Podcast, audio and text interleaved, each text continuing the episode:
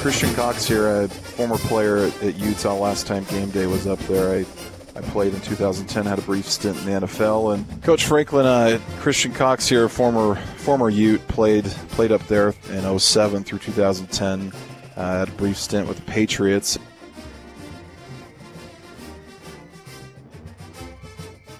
You know, I had a brief stint with playing the clarinet in the NFL every game is so difficult to win that they realize they got to take care of business and be humble and do what they do to get where they've gotten. I miss this guy so so much. I do. I miss him Like the miss desert him. misses the rain. Yes. And it is such a joy and honor to bring him back onto the airwaves. You know him, you love him. You wish you had the head of hair like his. It's Christian Cox. How are you, sir? Hey, Christian. Oh my goodness! Could I give you a, a hug through the phone? I would. Oh, just feels right, doesn't it? All is right in the world right now. just feels right. Oh, you wonderful people! It's good to hear your voices as usual. I almost feel like we should just sit here in silence with each other and just take this moment in. hey, hey! Didn't you guys hear Les Miles just got fired? One of He the did. best post I- games of all time. I had a text in like, did you know? Like I'm, I'm, I'm like staring down the barrel on Christian. I'm like Christian. I don't understand why BYU can't get their running backs together.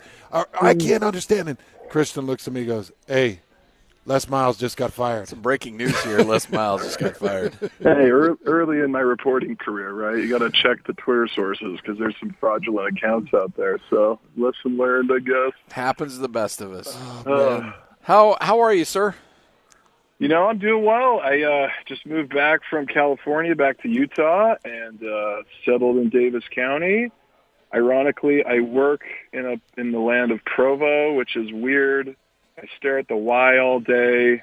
A lot of my coworkers are Zoobies, so you know, life's good. And my wife's pregnant, having a having a boy in January, so we'll have my fourth child, and you know, we got four kids under the age of six. So just living the dream, right? That's exactly what everyone's. You know, no one's cringing on the other end of this I would point. I wouldn't call that a dream at all. Yeah, that's living a nightmare. Holy Oh, cow. come on, Hans! You you did the same thing. I did, but I regret it, Oh, okay. and I've warned you against it I hope I hope, times. I hope Amanda's listening right now. she, Okay. you know I'm kidding. They're they're fun sometimes. Sometimes. I, am enjoying. So my oldest is 17. I was just telling Scotty, my oldest is oh my 17. gosh! No way. Yeah, and I am like, I am her biggest fan on this earth. Like that. That's actually becoming fun. It's fun just to watch them grow into the. You put so much work into them, and when they become successful and they work hard, and you're like, oh, okay, this isn't. This is incredible. This is what life's all about. So, you got so much to look forward to. How old is your oldest now, Christian? She's five, just started kindergarten. I remember when your daughter was like ten, and we were doing post post game shows a long, long time ago. Yeah, So that's that's crazy. Seventeen. those late nights, three o'clock in the morning, and my kids are writing on a whiteboard with some of the Yeah. dry erase, and I'm like, oh, yeah, we've been doing it a Drinking long soda- time. Drinking soda and eating chips. So So when you Ugh. look at when you look at this Utah team, everybody thinks it has a chance to be really special. Are you are you drinking the Kool Aid too? You know, it's it's hard to you know be a former player and listen to you know the game day folks uh, talk about you know them going to the college football play. I'm just so used to the the Kyle Whittingham way of just you are the underdog always, and it's a scary place to be the big dog. And uh, you know, the one time that we were a big dog, this was a long time ago, but we were ranked six, undefeated, rocking into TCU. We got whacked and uh, Utah does not do well from that, you know, front line position. When we played Alabama in 08, Alabama was undefeated that whole year.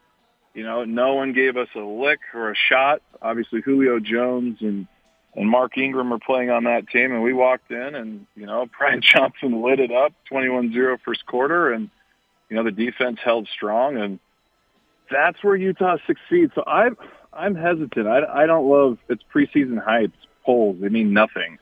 Like how many times has Auburn been ranked in the top five and then they finish where they do? So I don't love it personally, and I'm sure Witt hates it. But you know, when you've built a program and spent a lot of years in developing depth when that was the biggest challenge for Utah those first three and four years, think of how far the program has come. You know, we, when Hans and I were breaking down games, uh, this is no offense to one of my favorite people, but our QB was Hayes, a, a D2 transfer guy who was gritty as heck, but, you know, you got a very stout uh, running back and Zach Moss and Huntley's mm-hmm. senior year, and you got a deep defense and different times in just five years.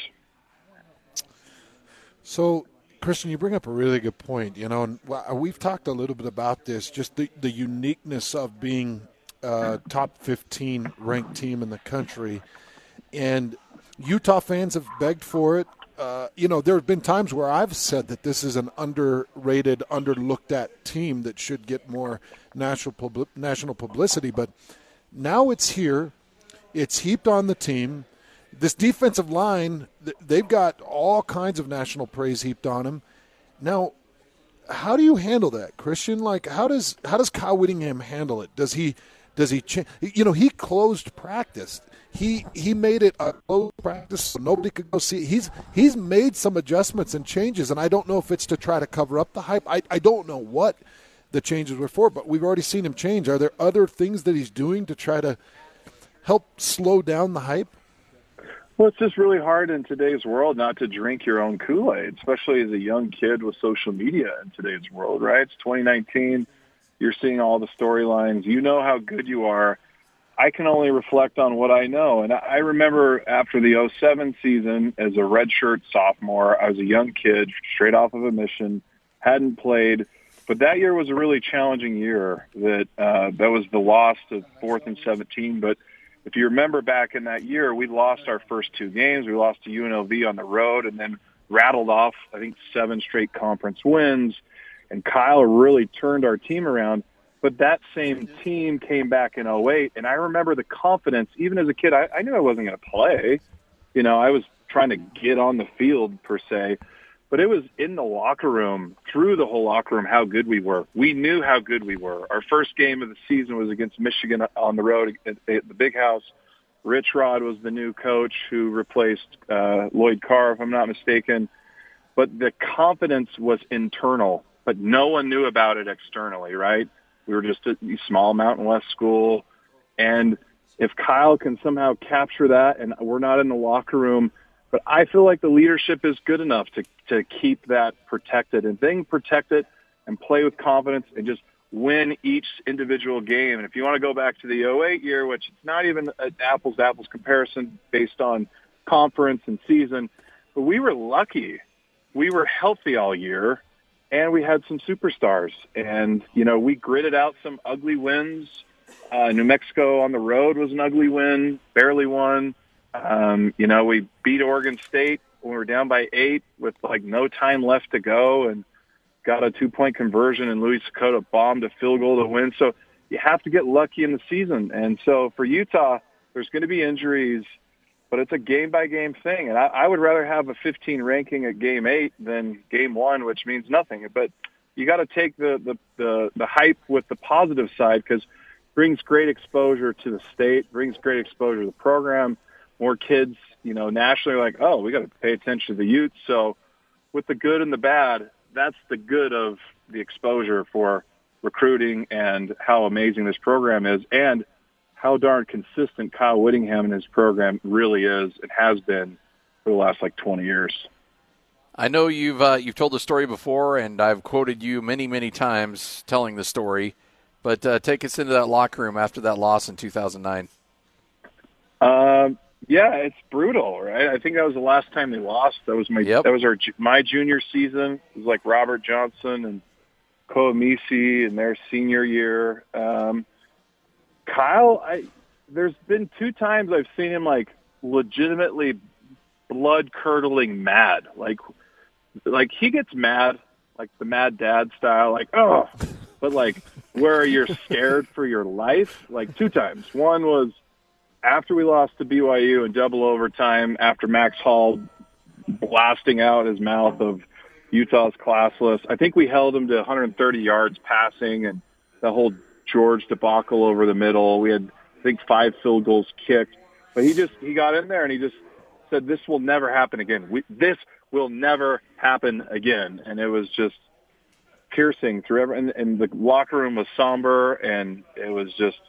I felt more bad for you know my friends like Stevenson Sylvester and Mike Wright and Koa. Was their last year, and uh, you know it was just an ugly loss. The other time was the game. I think it was after we'd lost to TCU my senior in 2010 uh, on the road at Notre Dame. We were playing a Notre Dame team that wasn't great. We were down, I think, 14 to three, and just and we ended up losing. But he I, he took it so personal because I think we were just so high on that season and ranked, and it just was kind of unraveling. And he, he kind of saw that happening and was trying to fire us up. But those two times, the only times I've seen him want to kill someone. So love him for it.